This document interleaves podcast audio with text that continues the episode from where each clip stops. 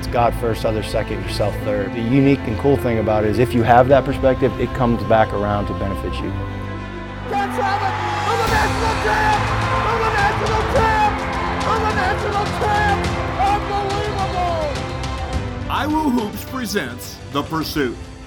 Go inside the locker room as iWoo Hoops trades the pursuit of me for the pursuit of three.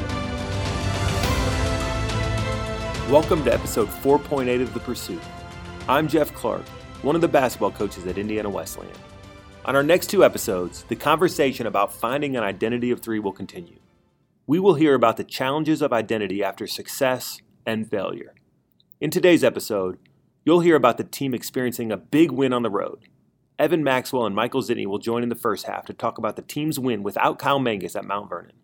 Coach Tonagel will join in the second half to talk about the challenges of leading toward true identity after success and how he approaches the locker room after a big win. We're joined now by Evan Maxwell and Michael Zitney, and we're going to a point in the season. It was the first top 10 matchup in conference, and, and our conference is loaded this year, so we played a lot of high level games. But we're going on the road to play Mount Vernon, who ended up being an elite team. We faced them in the conference championship game in the tournament. Uh, but this was the first true road conference test. We were ranked number one, they were ranked number six, and we found out Kyle Mangus wasn't going to be playing in the game. So, Evan, why don't you take us inside your mind and the team's mind when we found out Kyle wasn't going to be a part? Um, well, just in general, as you said, like it was a big game. So, regardless of Kyle being out, I think we were all mentally preparing for it. Um, we knew it was a serious thing. But then that morning, I remember it was kind of we got kind of blindsided. I had no clue that there was even consideration of him not playing. I didn't know that anything was going on. So speaking for myself, it was definitely a shock. It was like, oh, not expecting, and then all of a sudden it was like, oh, well now we have to do something about it because it's not like Kyle's not playing, we're not going to go anymore. It's like we have to do something about it. Um, so I know in my mind there was definitely a shift of what I had to bring to the game. Either way, like I said, I was serious about it, but it was almost like that extra pressure was applied. And then one other thing I specifically remember is Seth. Obviously, he's um, the backup center, and we work a lot together in practice. And he's obviously my brother, and so him filling that starting spot was big for us. I mean, there's emotions involved because it's like, well, this is our first start together, but then it's also we don't want emotions to get in the way of getting the job done. So intentionality and, and encouraging him, like my role um, added that to it because now that he's starting alongside of me, he's guarding an all league player in Brett Vipperman. Um, so I just remember those two specifically, uh, or us two specifically, having our roles have to switch a little bit and take up another uh, another notch of responsibility. And I do remember this sense where the team almost got on edge because we knew Kyle's not playing. We better go to another level. And I remember Coach Osborne scout and he gave a little speech pregame with the pencils and breaking them, and it was a powerful reminder. And we went onto the court unified without Kyle. It almost was a rallying cry. But then something happened with you in that game where you just went to another level. Uh, what do you remember about going into the game specifically, and what happened as it as it unfolded? Uh, well, kind of like you said, us being on edge a little bit. Um, I think just it's natural in a situation like that. Um, regarding like the circumstances and everything to feel a little bit of fear or fear to creep in a little bit. Um, and so obviously this program is founded on fearlessness and that's what's taken us to another level. So when we face something like that, I think the way that Dio prepared us for it, uh, the pack of pencils being, uh, I mean, obviously a pack of pencils being stronger than an individual one. So getting our minds ready to play together, um, I think that allowed me to go into it with a fearless mindset um, rather than being afraid of the extra um, weight that I would have to carry. Um, obviously, Kyle is 23 points a game, and so that's 23 points that game that we're missing out on, if not 40 or whatever, because um, at any given night, you know he can give us that. Um, and so for me, being one of our other top scorers, I knew that the responsibility for me to pick up pick up some of that was there. Um, but I just think, as you said, going into it with a one mentality um, and a togetherness uh, freed me up to give my very best instead of thinking I have to come up and make up for another 20 points um, that we need. I was just saying, I'm just going to go in and be free, and I'm going to play, and I'm just going to fill this role, and whatever needs to be given to the team tonight, I'm going to give it. And it ended up resulting in me making up for the other 20 points. But it was it was not because I was thinking about it the whole time. You know, it's because we were together and everybody was doing their role, and it just worked out that way. Like you said, you did find that 20 points. You finished with 39 points and, and 13 rebounds. But we came out just with this energy, starting with you and going down, and we jumped out to a 19 to 8 lead early. We had a 14 point lead in the second half, and even a nine point lead with two minutes and 30 seconds left. But then they hit a three at the buzzer to send it to overtime. A collapse from us, some amazing plays by them. What was it like coming off? Regulations over. We feel like we just choked away the lead, and then we had to regroup going into overtime. What do you remember about that huddle? Um, I just think that that was a pivotal point for us because up until that point, it was like we didn't have the mentality in the huddle like we're gonna win the game, and I feel like that was probably one of the first moments where, yeah, we had a, a lapse or whatever, and they made some plays and sent it to overtime. But I don't think there was a point where we ever thought that it was their game. I think we still had the mentality that we're together. It happened. We're just going to keep doing what we do, and we're going to pull it out. Um, so I just think that edge was just still there, and that that carried us through. The togetherness and the one mentality carried us through um, to be fearless in that overtime. There's always specific plays you remember at the end of the season, and for me, one is not knowing how you guys would respond coming out of that timeout. Because as a coach, you can tell what mentality you should have, but the team has to have the mentality. And we got the tip, and Kanan hit a three 12 seconds into the half. Then we got to stop, and, and you hit a three, or Trevor hit a three. 30 seconds in the half, we're up six already, and there was just this fearlessness that we went out of the the uh, the huddle with. And like we said, you finished with 39 points and 13 rebounds in that game, a game we ended up having to have to win the league on the road. It ended up being one of the biggest wins of the season. But that leads us to you, Mike, because um, you obviously were redshirt this year. You've been listening, you've been watching this, and want to talk about your role in Evan's growth this season. But before we get there, maybe start at the beginning and, and just some of the challenges of, of adjusting to the redshirt role and just kind of how that shifted as the year went along. Right. So coming in, uh, knowing that I was redshirting, it was tough at first because you you gotta feel feel for your role and understand like what the coaches want from you, what the team is asking from you, and there was a switch that flipped recently with me that completely transformed my outlook, and it was um, realizing that playing for God and fearless and freeing for um, yourself is better for your teammates, yourself, and also just allowing you and the team to elevate its chances. And I want to drill in on this a little bit because there was never a point in the season where your effort was questioned. Mm-hmm. But there was a point in the season where maybe your buy into your teammate was questioned. And as a credit to you, you humbly received pretty direct feedback and all of a sudden said, rather than just play hard to prove myself, I'm going to play hard to make my teammate better. Right. And there was an immediate shift in your countenance. There was immediate shift in the value out of your team. Just talk us through what that was like. What was the difference in terms of how you were feeling when you were maybe playing hard, but for your own selfish purposes, until you started playing hard with really an I am third mentality? Right. So if you if you seek those purposes and playing for yourself, it can become stressful. It can play a toll on you if you don't reach the expectations that you set for yourself. And in the end, that can lead for you being selfish, not playing for your teammates, and also just doing things for the wrong reason. And so when you make that switch to become I am third for a teammate, for the team, and um, it not just shows growth in that teammate, but it also shows growth in yourself, and it's humbling as as you kind of get that experience of seeing your teammate do well as if you, that was you on the court and hmm. um, that's just an incredible feeling to know that the work that you put into a player after busting your butt and um, seeing them just excel and the joy that they get in the games is almost equivalent to how you feel yourself.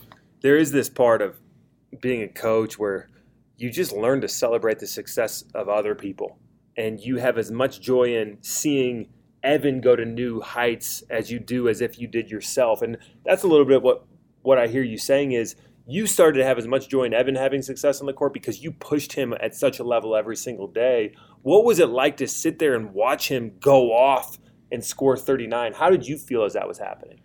It felt pretty good because the there was times where you would push him in practice and see greatness just come out of him and that anger and motivation come out of him and to see that play out on the court, it was it was incredible to see him go and perform at a high level, shoot from anywhere on the court, and just finish with a fearless mentality. Just because you know that that what you put into him is paying off in the end. Evan, what's it like to be in an environment where that happens, where maybe a guy who's not able to score 39 because he's redshirting is just as happy for you scoring 39 as if he had for himself? Um, I I'll say like it's just extremely special because Mike had every reason I mean, anyone who's been through a red a red shirt situation, which I have before, so I, I can relate. He had every reason to, you know, go through the motions or um, turn inward and think, well, this season's a wrap for me. Um, but to see him flip that switch, like, just motivated me even more. And looking back to the game, um, that's something that I specifically remember looking over at the bench, and Mike's energy was feeding me and seeing that. And that's what allows you to have um, a fearless mentality and play freely because you know that your teammates have your back. And specifically, someone like Mike, who at that time had started to be like the like getting on my last nerve in practice because it's like he's going at me and turning games or turning practices into games. And so like that's just special because in practice it's like we were arch enemies and then once practice was over we were best friends and our biggest supporters because like he is saying how it was amazing to see me succeed because he's pushed me. I think this season just as much. It was amazing for me to see Mike embrace that role because that's not easy to do, and that's a testament to what like he did on this team and humbling himself and accepting a role, and that's everything that this this program embodies. And I think um, I can relate the way that I feel about Mike to how he's saying seeing me reach my full potential and seeing greatness or whatever.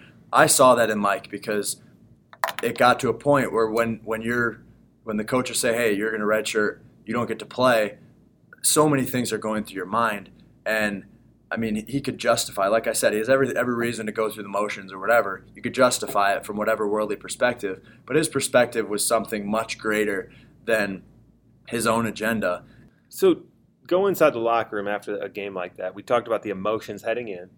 We have this massive success. And one of the great things about the environment Coach Tonagel's created here and his leadership is everybody can thrive in their gifts based on who they are and the role they play. So then when you have a win like that, you just celebrate as a team.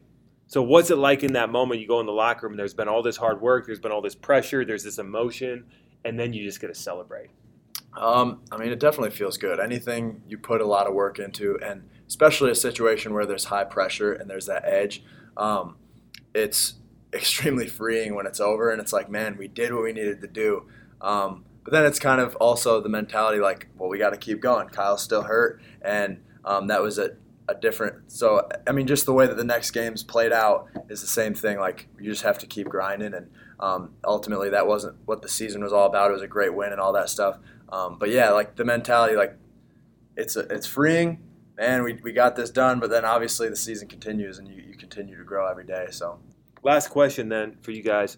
We've been talking a lot throughout the season about just identity and how we continue to pursue an identity in Christ through a season. What's the challenge of keeping that perspective after a big win like this? Um, I would say, yeah, that idea of just to keep moving forward and keep working.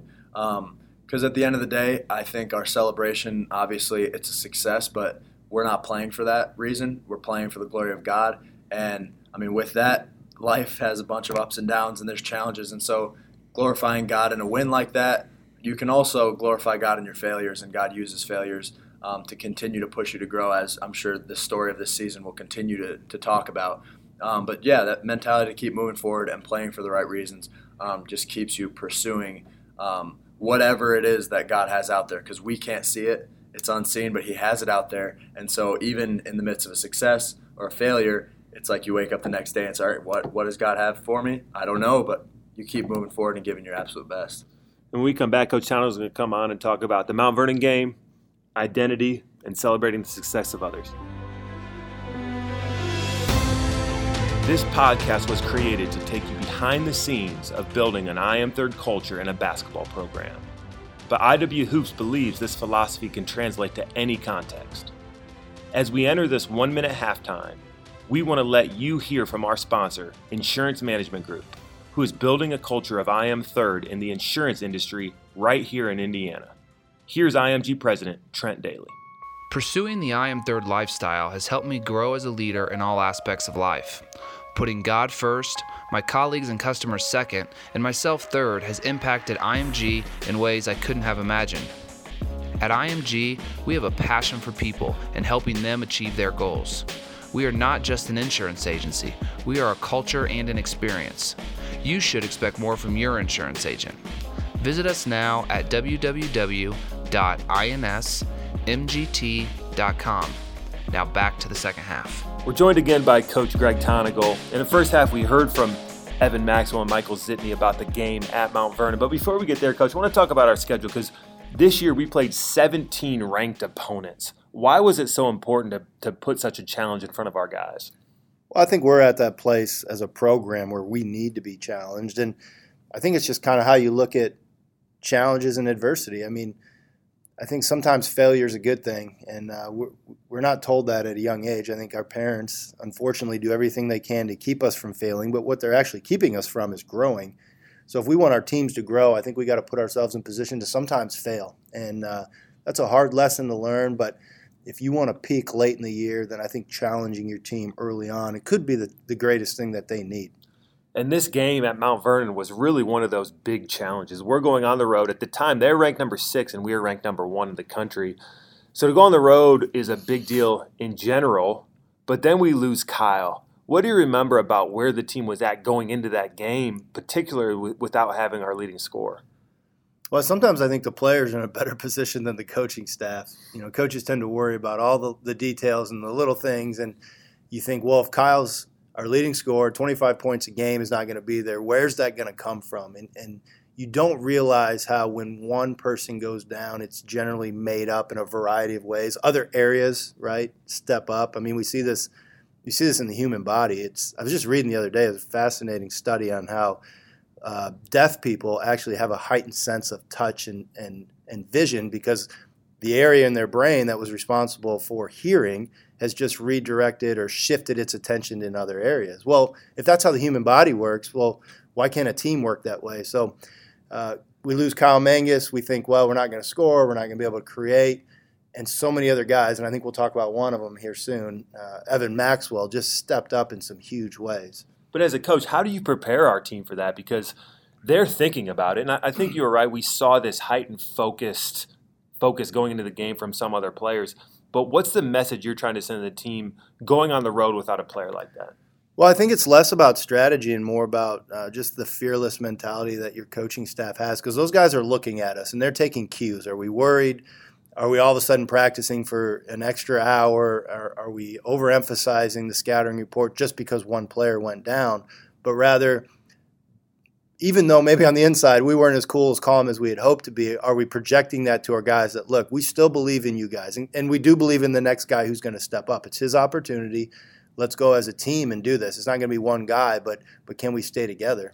So before we get to this specific game, let's just talk about road games in general because the Crossroads League is so challenging. It's always the top league in the country. It prepares us so well for the national tournament. But when you go on the road, it takes a certain mentality to win. What does it take to consistently win on the road against high level teams? Well, I think it takes a, a certain togetherness because it's you versus everybody else. And you're either going to allow the crowd to get in your head and frustrate you, or you're going to allow maybe some tough calls that, that normally happen on the road to, to to keep you from doing your job. Um, and within that togetherness is, is, I think, a fearlessness. You can't go in fearing the outcome or worrying about things. You've, you've truly got to be able to let go. So we talk a lot about mentality on here, and I really believe road victories come down to uh, mentality. And we faced that that day. You know, Coach Ronay's built a phenomenal program, and we showed up. It was probably the most number of students we'd ever seen at Mount Vernon, and from the tip, they were loud What'd you see unfold with our team without Kyle that day? Well, I saw a bunch of guys step up in new ways. Um, and obviously, Evan Maxwell did. He had 39 points and just exploded. And really having Kyle out was a blessing because I think Evan, the first game against Grace, I'm not sure he had his best game, and we were waiting for him to get going. Well, he had no choice but to really step up. Remember Kanan Coffee? I just remember a couple daggers that he hit. I think to start the either first or second overtime. But once again, it was it was an opportunity for Kanan. We're we're maybe not looking to go to him in that moment because Kyle would have been the go-to. I mean, Kyle can become he's such an elite scorer. He can become such a safety blanket for us sometimes. Other guys maybe don't step up when they need to. So we just saw other guys get opportunities that hadn't existed prior. We talked about in the first half with with Evan and Michael how we lost the big lead and then Mount Vernon hits a 3 to send it to overtime and they have every piece of momentum going in their direction. Then we came out and hit two threes right away to start the overtime. What do you remember about that huddle, and what's the message you're trying to send the team when we come in limping a little bit, but have to prepare them to go out and play five more minutes? Those huddles are the hardest because you're basically lying out of your teeth. I remember telling the guys, "We got this. Hey, no big deal," you know, and just trying to pump them full of confidence when everything inside of me wanted to just go crazy because we lost a double-digit lead. I believe we were supposed to foul when we were up three. We didn't. They get an offensive rebound, kick it out. I mean, everything from a coach's perspective went wrong but now's not the time. I mean, you can worry about that uh, during the film session the next day. So you've got to really redirect every single emotion inside of you and and basically lie during that moment. But once again, I think it goes back to senior leadership. I mean, I looked over at Evan, Trevor, Joel, and they were like, "Look, we got this. We're going to do this," and and that gave me a sense of confidence too. So we win the game, and you go in the locker room and there's a celebration that's unique. When you're on the road and you have a tough win that, that when you're together as a team what's that moment like for you as a coach to team, see a team celebrate? Nothing beats celebrating with your team in the locker room and coaches who get this opportunity can attest to this. Uh, i don't think we ever grow out of the, the boyishness of jumping around sometimes taking your shirt off your tie your coat throwing it water flying everywhere because you're not celebrating yourself you're celebrating each other and there, there's something that's uh, it's so satisfying when you're celebrating the success of other people. But let's go back to the, the box versus line mentality that we've been talking about because there is this part where we need to celebrate that moment and we need to build momentum, but we can't live in that moment. We have to continue to grow because we're still in November. There's still such a long way to go. How do you celebrate a moment like that without making it only about the outcome of a game? Well, I think for me personally, I've learned to uh, to stay in that moment longer than I, than I typically want. Typically, I, I think I'm wired to say, great job, but tomorrow we better come in and better, better be ready to practice. So I think just letting our guys uh, stay in that moment, enjoying it, and then figuring out when is the right time where we do talk to our guys about, hey, we can get better. Here's some things we need to work on. There's that balance of, yes, we want a big game, but we also have some things we need to work on. And then keep moving our guys forward. And I think it's it, it's tricky to. There's no formula for that. Uh, it's really done through relationship, and it's done through seeing the big picture, as we talk about often. We're constantly saying, "Who are we becoming as a team?" Well, that night we showed that we were becoming a team that can overcome adversity. But the next game was going to call for something new. And we've been talking a lot about identity, and identity is tricky because it's different when you're winning and you're losing. And next episode, we're going to be talking about a losing streak we went on. But let's finish with this, Coach. What's the difficulty in finding the proper identity when you're in the midst of a winning streak or when you're having a lot of success? That's probably more difficult, uh, to be honest with you, because you, I, for me, the tendency is to become complacent. It's to overlook the minor details. It's it's to accept maybe uh, less than our best effort on a possession of transition defense or you know a turnover because the outcome all of a sudden validated who we are. But if it's box first line, what we're saying is the end doesn't necessarily justify the means. Let's look at the means. How did we do at what we were supposed to do during this game? And then balancing that out with celebrating the victories, not overreacting to the losses, and continuing to shape ultimately who we think we're going to become in March. In our next episode, we will explore the other side about leading people toward an identity of three in the midst of a losing streak. In the first half, Seniors Trevor Waite, Joel Okafor, and Evan Maxwell will go inside the mind of a group of leaders as the team loses two conference games in a row. In the second half, Coach Tonagel will talk about the struggle as a coach to stay focused on the process while losing, the opportunity failure presents, and why it is so important to have a trusting relationship with those you lead while in the midst of that failure. Thanks for listening to this episode of The Pursuit. If you were challenged to grow from this podcast, please rate or review us on your podcast platform or share with those you know as it helps multiply the impact. If you have a question you would like to ask iWoo Hoops on a future episode, hashtag Ask AskIWooHoops or email jeff.clark at indwes.edu. You can follow us on Twitter, Instagram, or Facebook at iWooHoops. Join us next time right here on The Pursuit. And remember, if you want to be first, first find a way to be third.